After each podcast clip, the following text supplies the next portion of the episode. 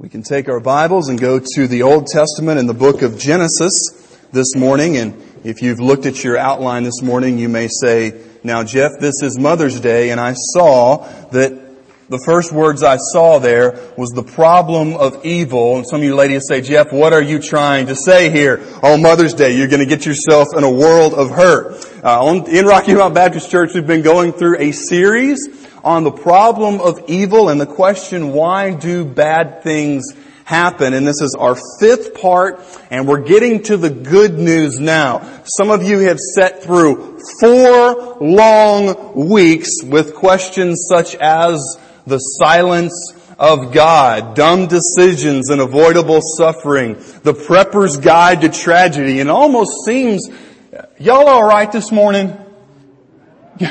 Y'all have come to, I know a lot of pastors are like, bro, what? Seven, are you, seven weeks on the problem of evil and why do bad things happen? Man, tops you want to give that four because people could be depressed and you're having counseling sessions and all sorts of, of stuff. But here's what we're trying to do.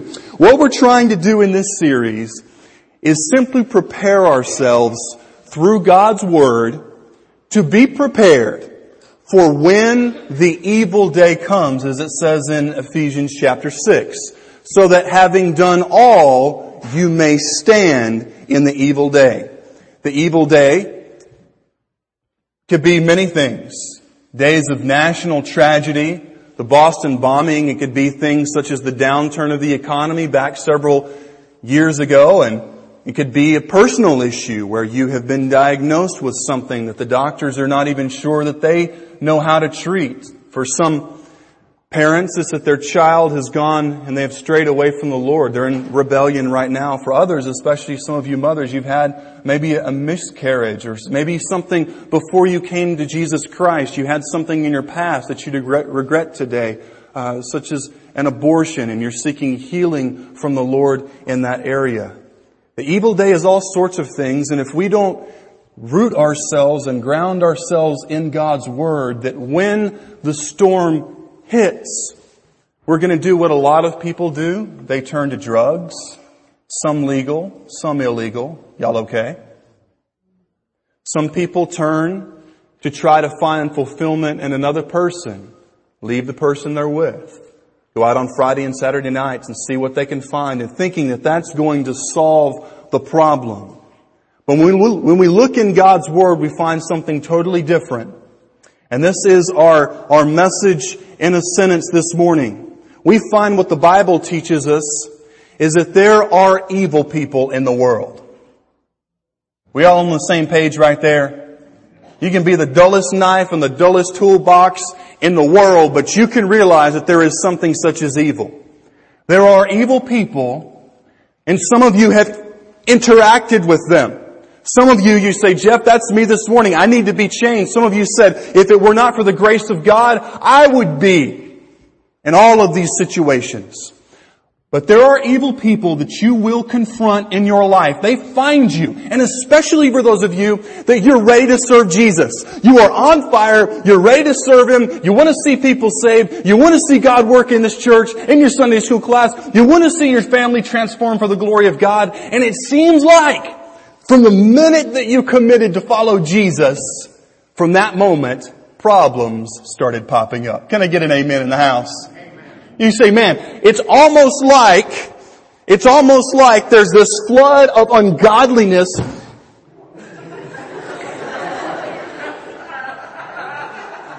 I figured that was going to happen sometimes with all the stuff that's up here. You say he's throwing stuff off the stage. I'm not a violent person, I promise. But some people say, now Jeff, it seems like there's this flood of iniquity, uh, uh, of, of perversion and sickness, and the culture's awesome with it. Like the culture's like this. The culture's like this, especially for our young students. You want to live for Jesus Christ? Yes. You're intolerant. Go hide in a corner, go play in your church, keep that for a Sunday morning activity. But then if you want to say that you're all sorts of things that God's Word says, whether it be for abortion, whether not to have mercy for people who are trying to come out of homosexuality, but say there's nothing wrong with that, just from a clinical perspective, it's so damaging to the physical person. But to reach out and want to help people, the world says, you're, you're intolerant. But For someone who wants to advocate today everything that God's Word says is wrong, the culture is like, you're a hero. Have you noticed that? So what we're facing is when we stand up for God and we give resistance to the world, we're going to encounter issues and problems. So our message this morning is centering around a story in the Old Testament and the skinny of it is this. You and I will encounter evil people. They will intend to do evil to us, but our sovereign, totally in control God allows them, places them there for them to, uh, to try to do their best to tear us down, but God intends their intention for good.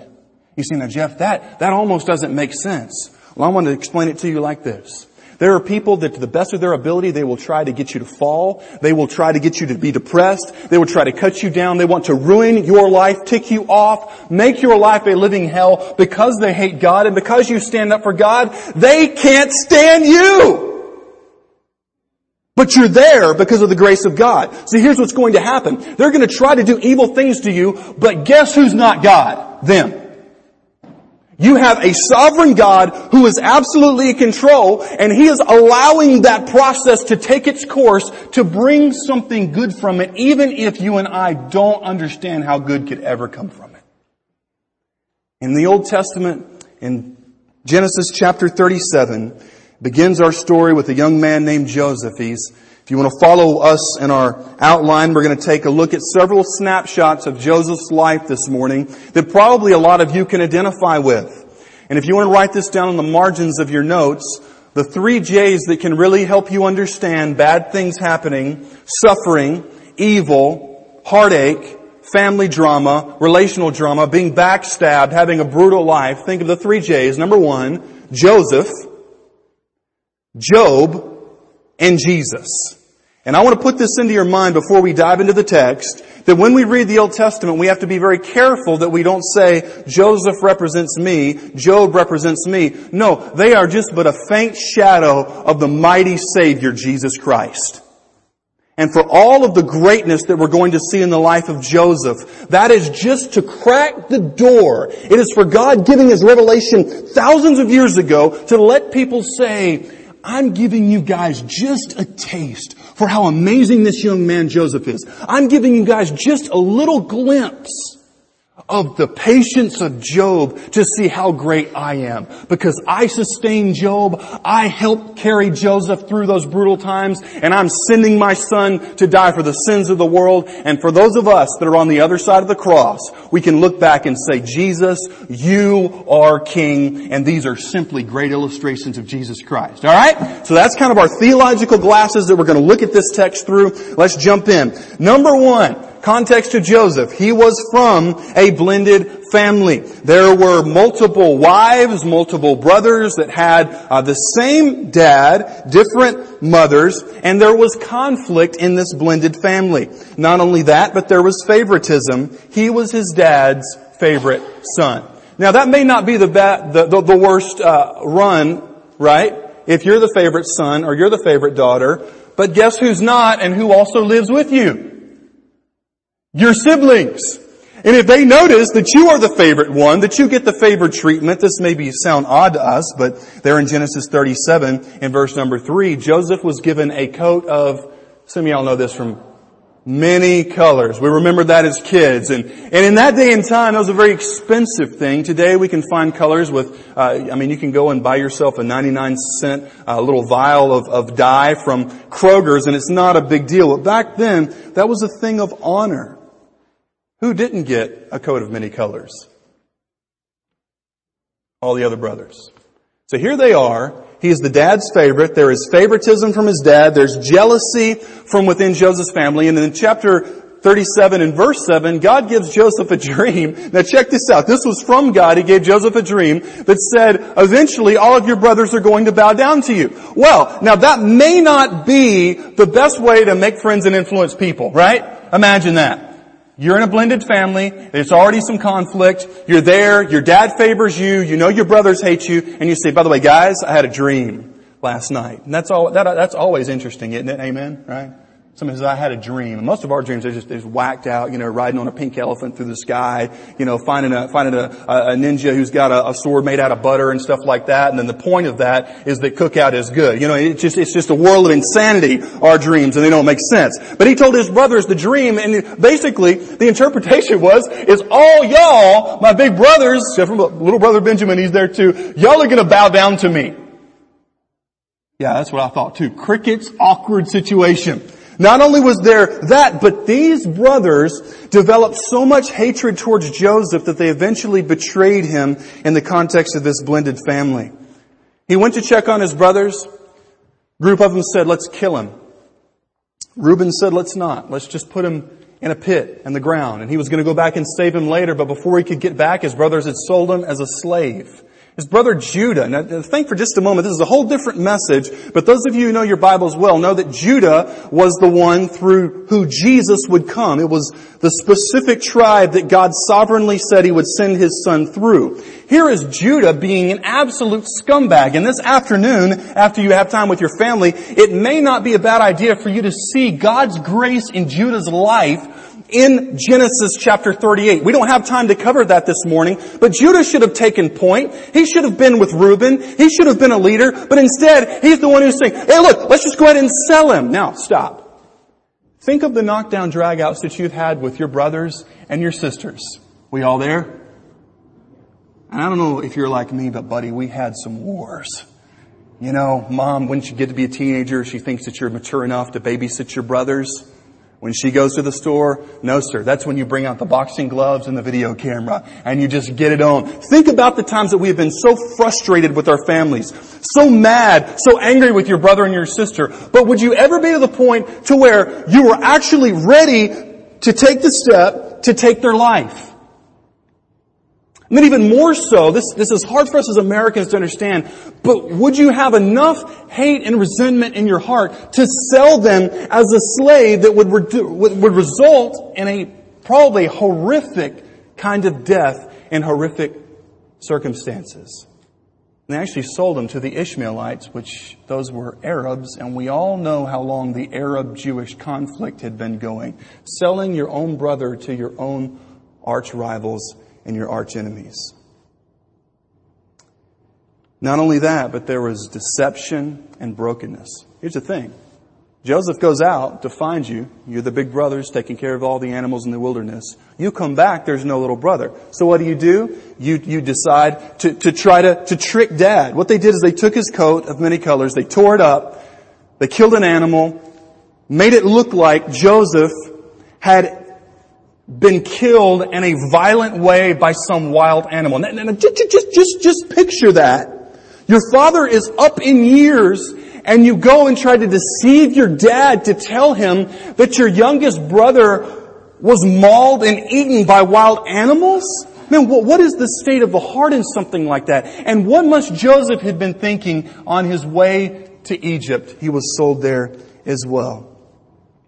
Well, what happened when he got there? In Genesis chapter 39, the narrative gets even more interesting. He was bought by a man named Potiphar who was captain of Pharaoh's guard. Joseph did well. He was a man that honored God and his employer saw that and he was given free reign to do anything. Now I think it's very interesting a parallel here that Jesus was sent into the wilderness to be tested. Not only that, but we see in Joseph's life, Egypt was an absolute testing experience. Well, there was just one problem, and Potiphar had a wife who didn't think that Potiphar was the only attractive man in the house. We all thinking along the same lines here, folks? The Bible says, guys, that Joseph was well built and handsome. Now she did not have a class, ladies, in Southern culture and what it meant to be a proper and a woman of God. She comes to him very plainly uh, in uh, verse number um, verse number eight here Er, verse number seven rather, and she says this. She says, lie with me. Go to bed with me. She didn't beat around the bush at all. She just came straight up and said, I want you to commit adultery with me, guys, in the house of the master.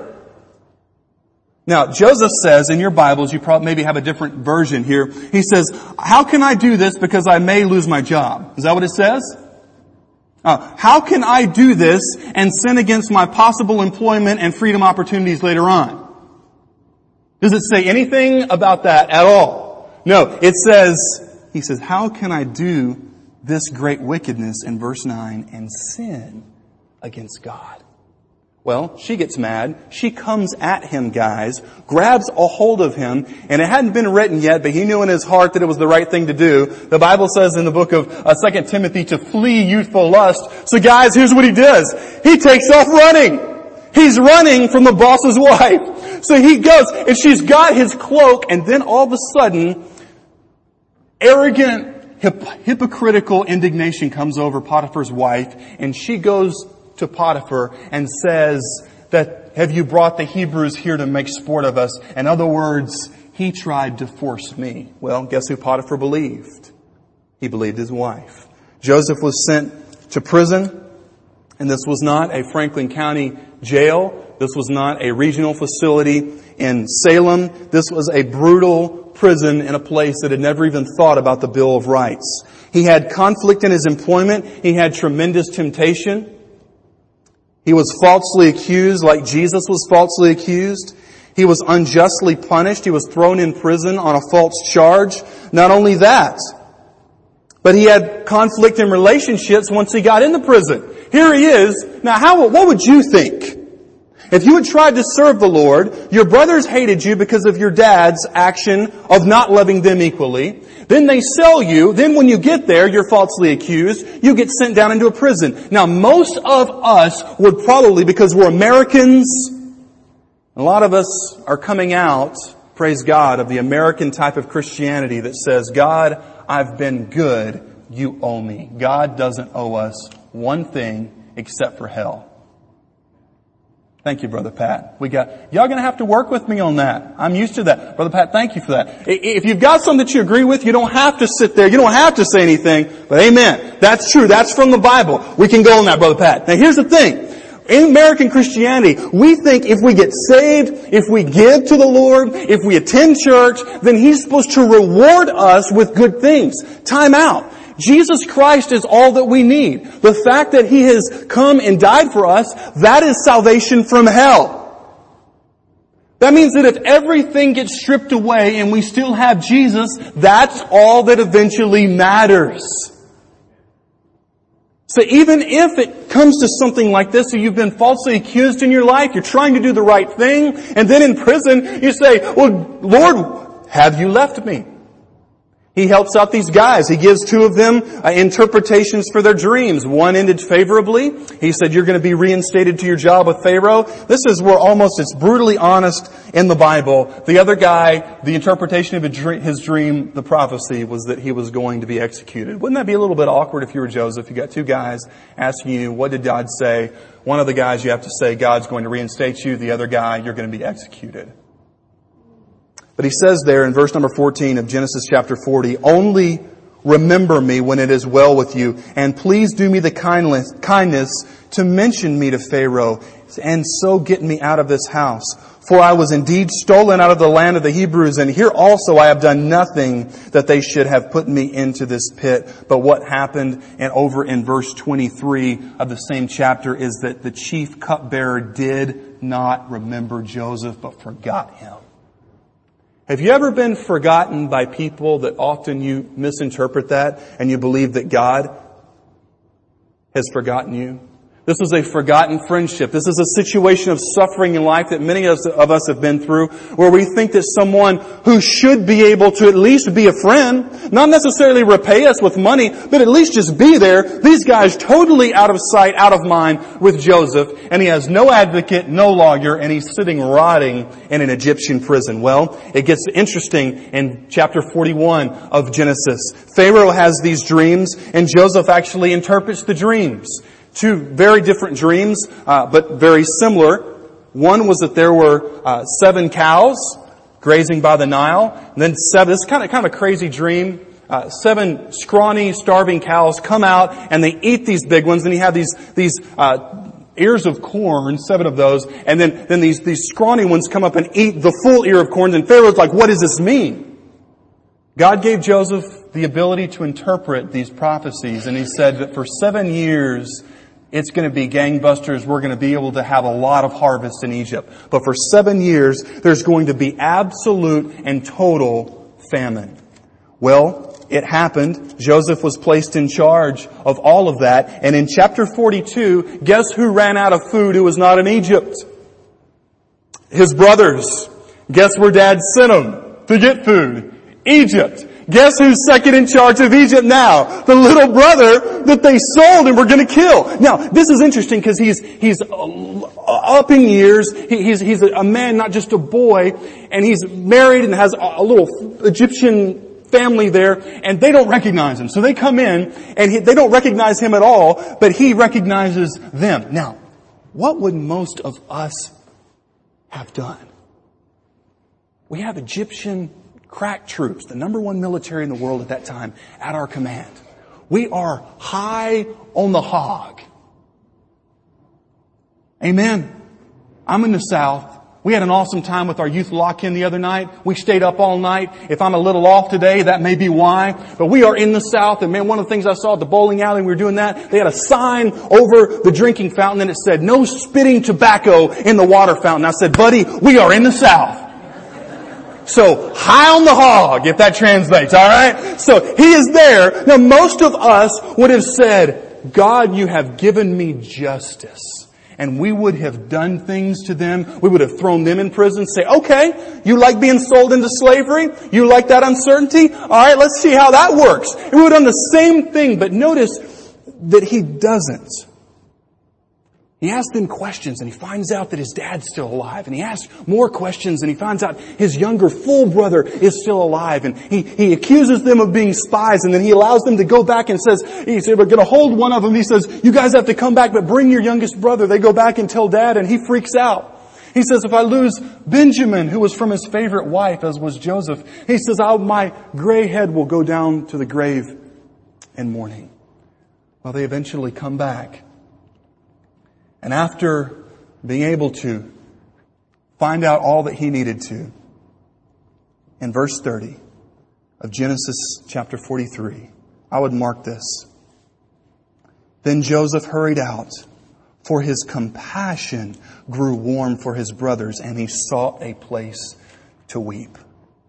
Over in chapter 45, in verse number 2, and he wept aloud so that the Egyptians heard it and the house of Pharaoh heard it. And Joseph said to his brothers, I am Joseph. I am Joseph. Imagine the avalanche of emotions that must have broken during that time. Imagine, just for a moment, put yourself in his situation. All of the hurt, all of the rejection, and it all manifested itself right there. You say, now Jeff, that's interesting. The dreams about the cows eating each other, that's a little weird. It's interesting to look at an Old Testament narrative from the Bible, but what in the world does this have to do with the greater good and with suffering here today?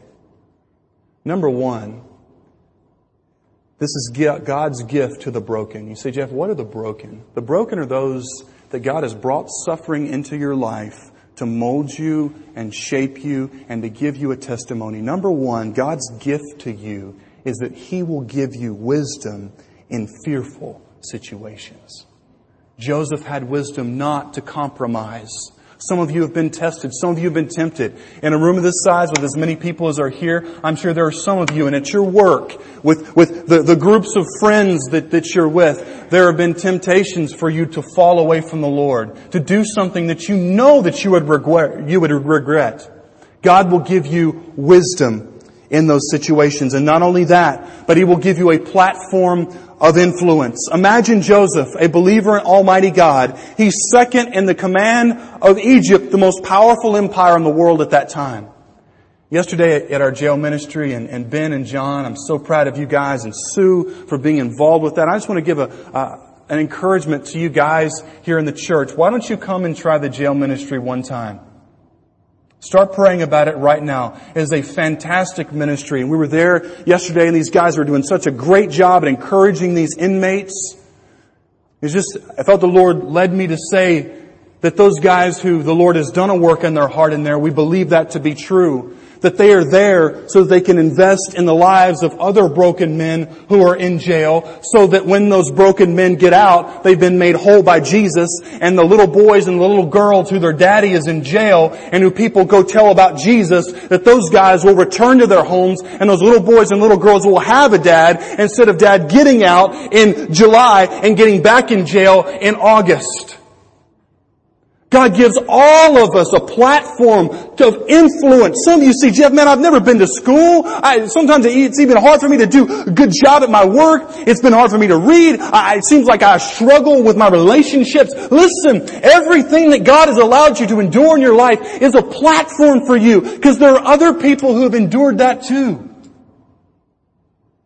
Other people have endured that too.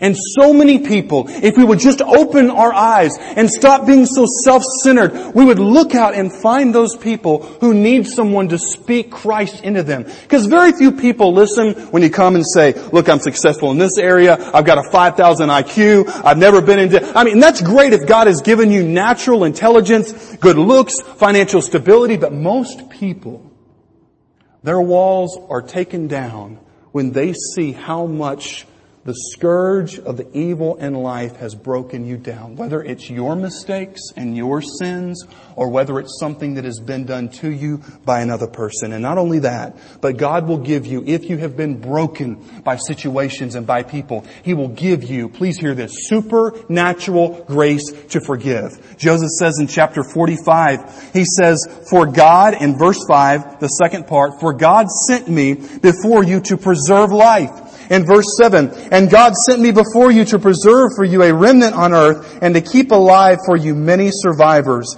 so that it was not you who sent me here, but God. Let me make a note here. That if God is not sovereign, if God is not in control of everything, then you have no assurance that things will eventually work out for the good. Do you realize that? If God is as we are, if God is learning about the future, if, if the future is simply open and God is not in control, then you have no assurance that good will win. We can only say, we'll hope it will. And then God's gift to the broken also is assurance that their suffering is for a greater purpose and not in vain. If you hold your place in your Bible and turn over to Psalm chapter 105, we don't have the time to go through every single verse here. But it begins there in verse 16 with God's interaction in this whole thing. It says, when he summoned a famine on the land and broke the supply of bread, he had sent a man ahead of them, Joseph, who was sold as a slave. So according to the Bible, it was God using the evil of the brothers to send Joseph into Egypt. And then in verse 26, he talks about later in the history of the Jews. He sent Moses, his servant, into Egypt to help the Jews come out. And then throughout the chapter, it speaks of God is the one who is behind every single thing to work it out for His glory. It says finally in verse number 45, this is the result of God sending Joseph. This is the result of God sending Moses. It is, says that they might keep His statutes and observe His laws. Praise the Lord. You know that old song, It is well with my soul. Horatio Spafford lost his family when a ship went down. It is well with my soul. When peace, like a river, attendeth my way, when sorrows, like sea billows roll, whatever my lot, thou hast taught me to say, it is well, it is well with my soul. And Joseph says, I want those of you who have suffered so much to listen. In Genesis chapter 50 verse 20, note it, underline it, highlight it, memorize it, live it.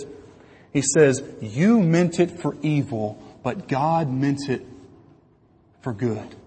To bring about the result of saving many lives. You say, now Jeff, that's great. I understand how that worked out in his life. But what can God do through the suffering that I've encountered? God can give you influence. We don't, and, and let me be very clear here. We need to be careful, Christians, followers of Jesus Christ. We need to be so careful that we're not Job's friends who show up in the midst of someone's suffering and try to tell them exactly why we think it happened. Shame on you if you do that. We are there to be God's hands and God's feet.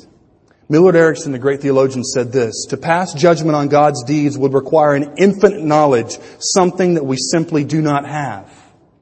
We have to trust. James Merritt said this, in God's view, what may seem today as frustrating, unjust, unfair, and wrong is not the end of the story. The end of the story is that God will use our suffering to bring many people to Him. God will use your suffering in possibly ways that you can't even imagine. So friend, someone that you don't even know very well, here's the story of what God has done in your life, how God has sustained you. And that person will come to faith in Jesus Christ. And I want to say something very, very quick before we close, which is probably not going to be very quick, but we're in church. We're going to keep going. All right?